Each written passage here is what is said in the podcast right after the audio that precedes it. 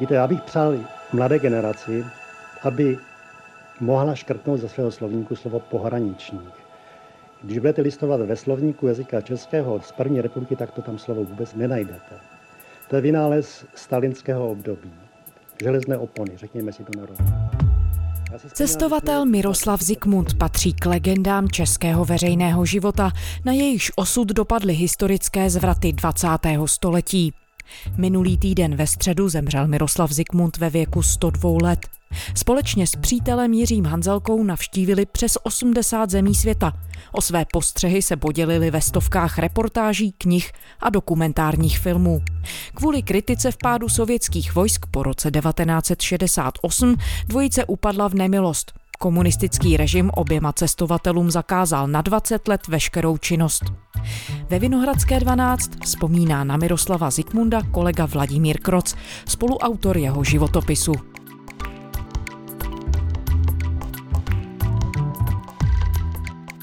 Je pondělí 6. prosince.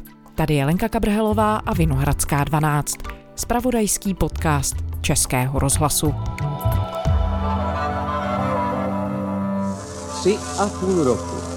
Bylo to přesně 1290 dnů, které uplynuly od společného překročení hranic v železné rudě v roce 1947 a v Bohumíně na sklonku roku 1950. To je přirozená lidská zvídavost. Já myslím, že většina lidí, jak se dostanou prostě do tohoto světa z toho maminčina lůna a pak začínají nabírat moudro, rozkoukají se trošku kolem sebe, tak jsou zvídaví. To je dané přírodou, takže já myslím, že jsme nebyli ani Jirka, ani já výjimkou. A těch 1290 dnů se rozpadlo na 48 zemí na 48 různobarevných ploch v mapě Evropy, Afriky a Ameriky. Vladimír Kroc, moderátor Českého rozhlasu a radiožurnálu. Ahoj Vláďo. Ahoj, dobrý den. Vláďo, ty jsi s Miroslavem Zikmundem strávil hodiny rozhovorů i hodiny společného času. Jsi spoluautorem knihy Století Miroslava Zikmunda. Vzpomeneš si, jak se to stalo, že jste se protnuli? Kdy jste se viděli poprvé? Já to náhodou vím úplně přesně, protože to bylo v roce 1999, kdy Hanzelka se Zikmundem dostali od Václava Havla medaily za zásluhy státní vyznamenání. O kom se mluví? A my jsme pozvali Miroslava Zikmunda do pořadu O kom se mluví. Hostem svátečního vydání pořadu O kom se mluví je cestovatel a spisovatel Miroslav Zikmund. Dobrý den. Dobrý den. Eh, my jsme za vámi vyrazili do Zlína, to můžeme přiznat, eh, proto i to byl tehdy takový publicistický pořad, do kterého volali posluchači. My jsme nikdy nebyli sběrateli žádných takových vyznamenání a poct, ale v tomto předě si toho velice vážím, protože to bude z rukou Václava Havla, No a protože Miroslav Zikmund, když jsem si mluvil poprvé v životě v telefonu, tak mi řekl, že v tom čase, kdy se vysílá pořad, bude ve vlaku cestou do Prahy ze Zlína, tak já mu nabídl, že za ním přijedeme ten rozhovor natočit. A Miroslav Zikmund, ta obrovská ikona v mých očích, tak tehdy do toho telefonu řekl, cože Vladimíre, kdybyste za mnou přijeli do Zlína, tak to je taková úsměvná vzpomínka na naše začátky. To byl první rozhovor a potom bych následoval nespočet a musím říct, že těch posledních 20 let mám na něj krásné vzpomínky. Je to e, překvapivé třeba, když se dostáváte do místa, kde jste byl před 30-40 lety, co tam nacházíte? A dokonce před 52, to se mi stalo letos na jaře, když jsem se podíval eh, vlastně do míst, kde jsme s Jiřím Hanzelkou začínali svoji Afriku snu a skutečnosti do Majorka. A měl jsem potěšení z toho, že jsem mohl se postavit přesně na tatáž místa, kde jsme tehdy jako 26-letí nebo 27-letí kloučkové začínali tu svoji cestovatelskou kariéru. No ale kromě toho se ještě chystám, ještě jsem přát nehodil tu svoji cestovatelskou hůl do Žita nebo do Roští. No a jaký byl pro tebe jako člověk? Ono se zdůrazňuje samozřejmě to, že patřil k nejvýraznějším postavám českého veřejného života. Pro mnohé lidi byl skutečně ikonou cestovatelství. Jaký byl lidsky? O koho jsme jako společnost přišli? On to byl úžasně srdečný člověk. A taky to byl chlap, prostě přímý, který, když něco řekl, tak to platí.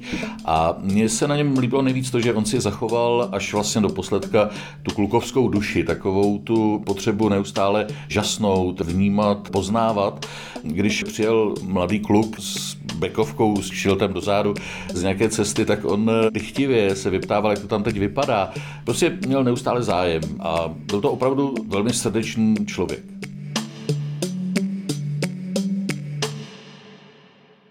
Pojďme přidat pár životopisních dat. Přeci jen Miroslav Zikmund byl cestovatelem, spisovatelem, byl známý díky cestám po světě, které podniknul se svým spolužákem z vysoké školy Jiřím Hanzelkou. Jak se Miroslav Zikmund na ty cesty vůbec dostal? Oni oba chtěli cestovat, původně dokonce, nevím, jestli se to ví, myslím, že Miroslav Zikmund chtěl plout na lodi, nakonec se ukázalo, že to nebyl úplně ten správný nápad, ale oni výjížděli těsně po válce. 22. duben 1947. Před pražským autoklubem se skupina přátel a představitelů motorismu loučí s posádkou vozu Tatra 87 inženýry Miroslavem Zikmundem a Jiřím Hanzelkou. Málo kdo si uvědomuje, že toho 22. dubna 1947, kdy se vydali do Německa, takže to byla spustošená země, ty poměry byly úplně jiné, než to vnímáme dneska. Tatra nastupuje africkou etapu svého putování. Loučí se s hlavním městem Československa, kam se má vrátit po třech a půl letech cesty. Každopádně ale oni výjížděli jako zástupci firem. Oni tam jeli nabízet různé produkty, nejenom samozřejmě ten Tatraplán, ve kterém jeli, ale různé výrobky tehdejšího poválečného Československa. Takže byly to vlastně obchodní cestující, dá se říci. A to spisovatelství nebo psaní, ale hlavně filmařinu, tu se učili za pochodu, tedy za jízdy, za cestování. Oni vlastně měli takové distanční kurzy, dnes by se řeklo, už na té cestě, kdy dnes je to něco úplně jiného. Máme chytré telefony a dokážeme pořídit poměrně dobré fotky, ačkoliv třeba o tom focení vůbec nic nevíme. Oni se tu filmařinu, tu dokonalou na film tehdy samozřejmě a fotografování, tak to se opravdu učili už na té cestě, na té první, kdy se vydali nejprve do Afriky a potom do Jižní Ameriky. Pak už samozřejmě byli úplně jinak vybaveni, když v roce 1959, 22. dubna, se vydávali na tu druhou další velkou cestu, která vedla zejména do Ázie, Ruska a potom dál.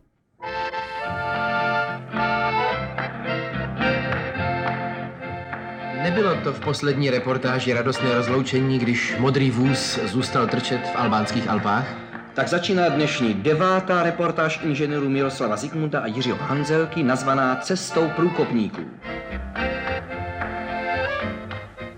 Inženýři Miroslav Zikmund a Jiří Hanzelka nám píší. Rozhlasová reportáž číslo 12. Má název A pak to sfoukneme amonitem.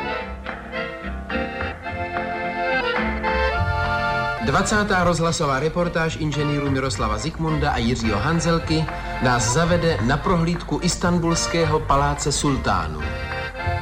Jsme už přesíceni tím zlatem a mramorem, křišťálem, brokátem a slonovinou. Ale nedá se nic dělat, musíme vydržet ještě poslední nápor. Obrovský trůní sál, v němž všechna ta orientální nádhera vrcholí. Křišťálový lustr je z francouzského křišťálu, pojme 3700 svíček a váží 4,5 tuny. Děkujeme za poslední informaci, už víc vědět nechceme. Bylo to krásné a bylo toho moc.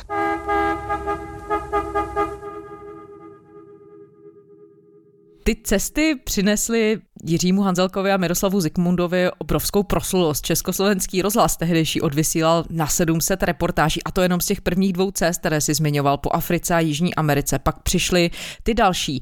Jaké okamžiky na tebe z těch rozhovorů, které jste s panem Zikmundem vedli, vyplynuly jako zlomové během těch cest, ke kterým se on třeba vztahoval nejvíc?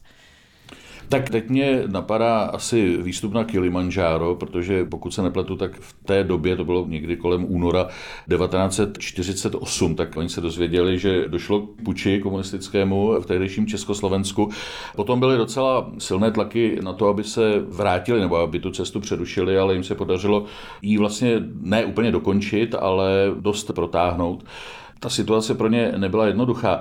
Co si pamatuju, tak hlavní zlomový okamžik nastal hned v dnešní Líbii, když měli těžkou havárii. Miroslav Zikmund si myslel, že to vlastně byla diverze ze strany britské armády, která byť měli všechna potřebná povolení, tak je nechtěli pustit dál po cestě v tom úseku, která britská armáda tehdy kontrolovala po válce.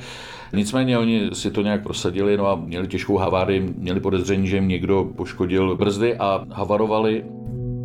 A tomu předchází historka, proč to vlastně Miroslav Zikmund vyprávěl. Setkali se s nějakým domorodcem, který se ptal, kam jedou. Oni říkají, no, míříme do Káhyry, budeme tam pozítří. A on řekl, inšalách, pokud Bůh dopustí. A on to vždycky vyprávěl, že potom už cestovali s pokorou, protože do té Káhyry se dostali až po třech měsících.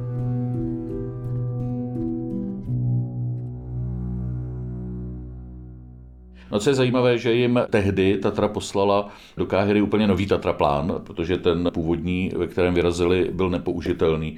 Problém byl jenom v tom, že byl černý, takže ho museli na místě přestříkat na stříbrno, aby se na té poušti potom neupálili. Dá se, Vláďo, říct, a ty sám si toho procestoval hodně, jaký styl cestování volili, jak k tomu cestování vlastně přistupovali. Já mířím trochu k tomu, že tohle to byla konec 40. let, 50. léta. Byla to doba, kdy ještě existovaly koloniální systémy v těch zemích, například afrických. Ta realita prostě vypadala jinak.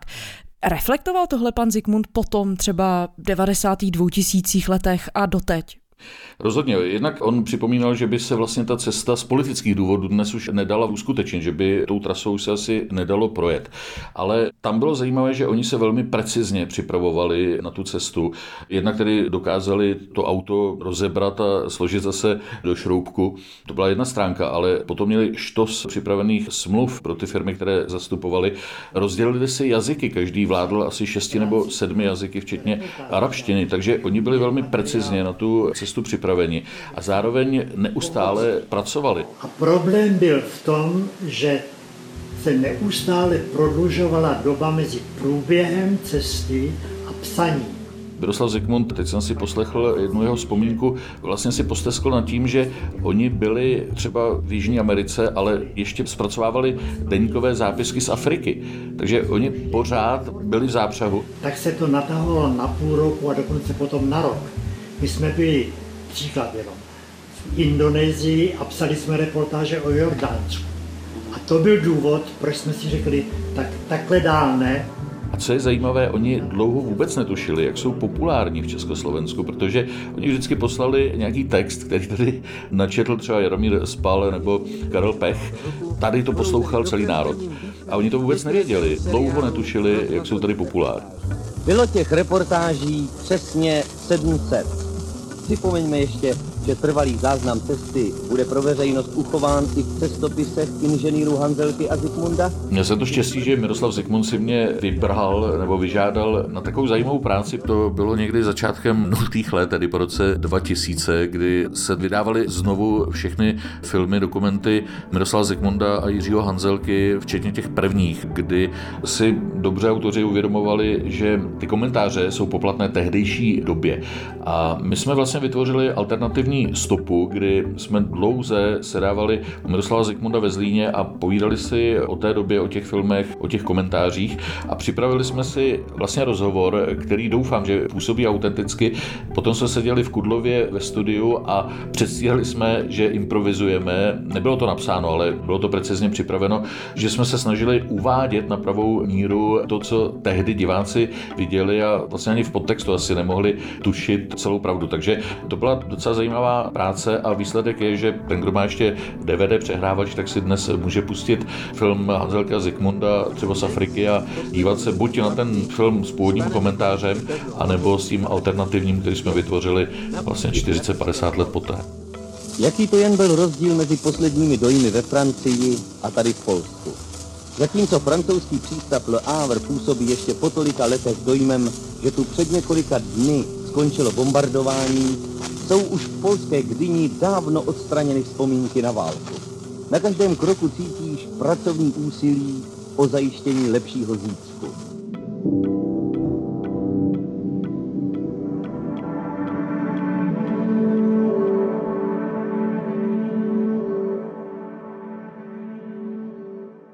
V průběhu dalších let potom následovaly cesty do Ázie, jak si říkal, do Oceánie, dvojice se chystala na výpravu do Austrálie. Ale pak přišel zlom. Přišel rok 1968 a okupace vojsky Varšavské smlouvy, tedy konkrétně sovětskými vojsky a obrovský zlom v životě tehdejší československé společnosti. Jaký přelom to znamenalo v životě Miroslava Zikmunda? Naprosto totální, protože Miroslav Zikmund se obrátil prostřednictvím Československého rozhlasu ke svým přátelům v tehdejším sovětském svazu. Drazí přátelé, já dneska bych chtěl mluvit nikoli svou mateřštinou, ale ruštinou, jazykem, kterému jsme se učili ve škole, už na střední škole dávno před válkou, kterým jsme hovořili ke spoustě našich vzácných drahých přátel po celá léta našich cest po Sovětském svazu a tentokrát bych chtěl ovšem mluvit jejich jazykem o něčem jiném. Дорогие советские друзья, Mimochodem jeho projev slyšel Evgeni Jevtušenko a na základě toho napsal poemu Tanky jedou na Prahu, nevím přesně, jak se to řekne rusky, to bys mě řekla ty. Každopádně postavil se z pohledu tedy normalizačního vedení státu na tu nesprávnou stranu. Já prašu vás, nemalčíte k etoj strašnej agresii. Dokonce je zajímavé, že Jiří Hanzelka měl být na seznamu snad asi osmý, kdo byl údajně učený k likvidaci a tehdy byl takzvaně uklizen na velvyslanství do Stockholmu. Oni potom nemohli vůbec pracovat, nemohli najít práci, byli vyhozeni z komunistické strany. Miroslav Zikmund na to vzpomínal, že když třeba přišel ve Zlíně v tom tehdejším průmyslovém Gotwaldově do jakékoliv firmy a řekl, že ovládá šest jazyků, on říkal, člověče, na vás tady čekáme, jak se jmenujete. Miroslav Zikmund. Aha, tak to nepůjde. Takže prostě důsledné pronásledování a sledování STB až skutečně do toho roku 89. Takže třeba Miroslav Zikmund žil z toho, že postupně rozprodával třeba to filmařské vybavení a techniku, kterou měli, aby vůbec měl z čeho žít, protože ty příjmy byly nulové. Jsme doufali, že to nebude trvat jako 30-letá válka, toto odseknutí od světa, to nebytí, jak pěkně řekl. Tak jsme pracovali na dvou svazcích Ceylon, Ráj bez andělů, který jsme si v 75. roce vydali v edici Petlici na rozdíl od těch statisícových nákladů dřívějších, vyšel Ceylon v 11 exemplářích, to znamená originál a 10 kopií klepaných na stroji. Takže toto nám zabralo aspoň ty první roky takového překlenutí nebytí, Jirka to řekl velice přesně. Jak to nesl? Že nemohl jednak cestovat, ale že nemohl vlastně normálně žít, nemohl pracovat, nemohl fungovat? Jak se s tím směřoval? Určitě těžko. Na druhou stranu on byl taková šťastná povaha, že vždycky se na tom našel něco dobrého. On říkal, víte Vladimíra, já jsem pak našel čas na to, abych si mohl konečně třídit ten archív, protože on byl známý puntičkář. Jednak si vedl deník, každý den si psal deníkové zápisy a ovšem měl dokonalý přehled. Jeho knihovna byla neuvěřitelně uspořádaná. Když si řekla jakýkoliv titul, tak on prostě se podle toho systému knihovnického jenom natáhl, našel přesně ten titul, který hledal. Takže na tohle měl čas, no ale já bych řekl, že oni ho trošku jakoby vtlačili do toho disentu, protože potom se u něj na Nivách ve Zlíně scházeli nejrůznější disidenti, ale nebyl to jeho volba, on tam byl vlastně vyhnán. A mluvil vůbec o tom v těch rozhovorech zpětně, jak nesl normalizaci jako takovou, jak se právě bránil tomu, aby nezahořknul nebo aby se nestal naopak lhostejným k tomu všemu, co ho obklopovalo? Já nevím, jestli na tohle umím odpovědět. Myslím, že to vycházelo skutečně z té jeho povahy. Samozřejmě se s tím systémem nikdy nesmířil. A žil právě v té komunitě disidentů, měl přátele Václav Havel, myslím, že je to slavná fotka právě z NIV, z té vily Miroslava Zikmunda, kde Václav Havel kouří v županu na balkóně. Miroslav Zikmund byl zapřísáhlý nekuřák a zakázal mu to, ale na tom balkóně mu to prostě toleroval. No a měl přátelé mezi těmi disidenty a myslím, že toho držel vlastně při životě.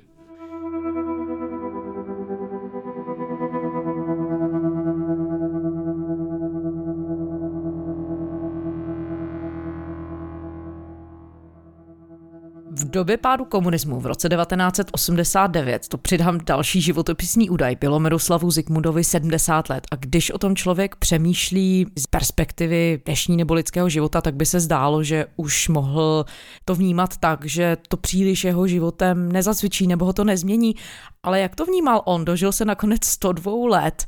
Jak vnímal ten konec režimu, který mu zakazoval všechny ty činnosti, které měl rád psát, publikovat, cestovat? Co to potom pro něj znamenalo? On se zase vydal do světa a cestoval poměrně do vysokého věku. Teď jsem si tady vyhledal knížku Modrý Mauricius a přece Austrálie, protože on nakonec bez Jiřího Hanzelky se až v těch 90. letech podíval na tenhle ten kontinent. On měl k tomu rozumný přístup, protože ho samozřejmě i tahli do politiky. On řekl, že už je na to star. On totiž, když v roce 1969 byl na Ceylonu a přátelé ho tam donutili, aby si nechal udělat, tehdy mu bylo 50, nechal udělat horoskop, tak ten astrolog mu předpověděl, že se dožije asi 85 let. My s našimi přáteli nikdo nevěříme na tyhle ty horoskopy, nicméně, když už se blížila ta 85, tak jsme trošku trnuli. No a víme, jak to dopadlo. Astrolog se úplně netrefil. A já to říkám proto, že Miroslav Zikmund s úsměvem na to odpovídal. Víte, já měl maminku, která se dožila 91 let a je vlastně povinností dětí, aby se dožili vyššího věku. Já mám pocit, že ten jeho humor, ta vřelost, ta laskavost, že vlastně to je takový ten elixír mládí, který ho držel tak dlouho při životě.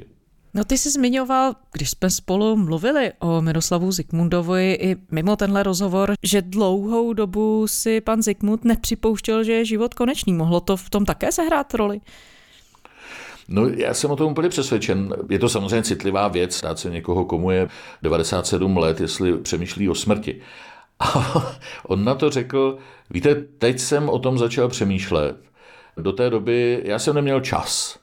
Tak nám vyprávěl, jak si představuje, kde by třeba chtěl spočinout, ale on opravdu vážně si vůbec nepřipouštěl myšlenku na to, že ten jeho život je konečný, protože říkal, já nemám čas, já musím ještě udělat tohle, musím udělat tamto.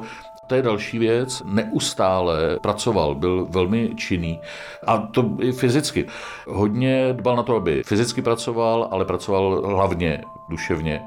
A ta jeho svěžest až do posledních chvil byla neuvěřitelná, protože my, když jsme se sešli s Petrem Horkým, Miroslavem Náplavou, lidé kolem padesátky, tak ten Miroslav Zikmund, který je, byl o mnoho starší, tak prostě působil jako náš vrstevník mentálně. A to si myslím, že taky bylo důležité, že se dožil tak vysokého věku.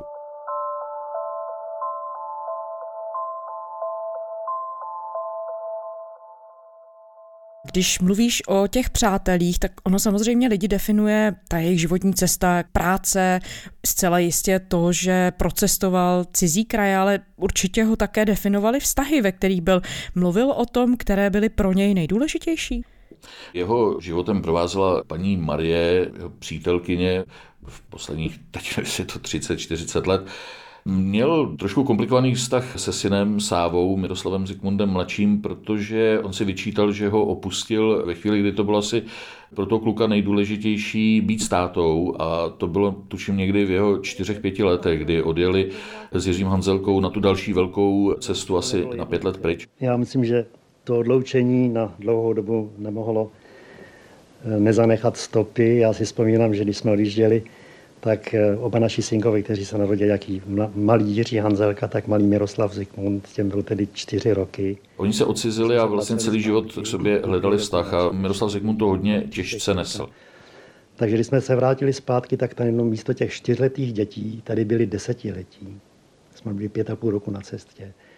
Ale jinak to byl člověk, který měl neuvěřitelné množství přátel a jak říkám, byl to velmi vřelý člověk a jsem rád, že jsem ho mohl potom považovat, nevím, jestli je to silné slovo za přítele, ale že jsme k sobě našli cestu, že už jsme byli za hranicí toho vztahu novinář, cestovatel, spisovatel.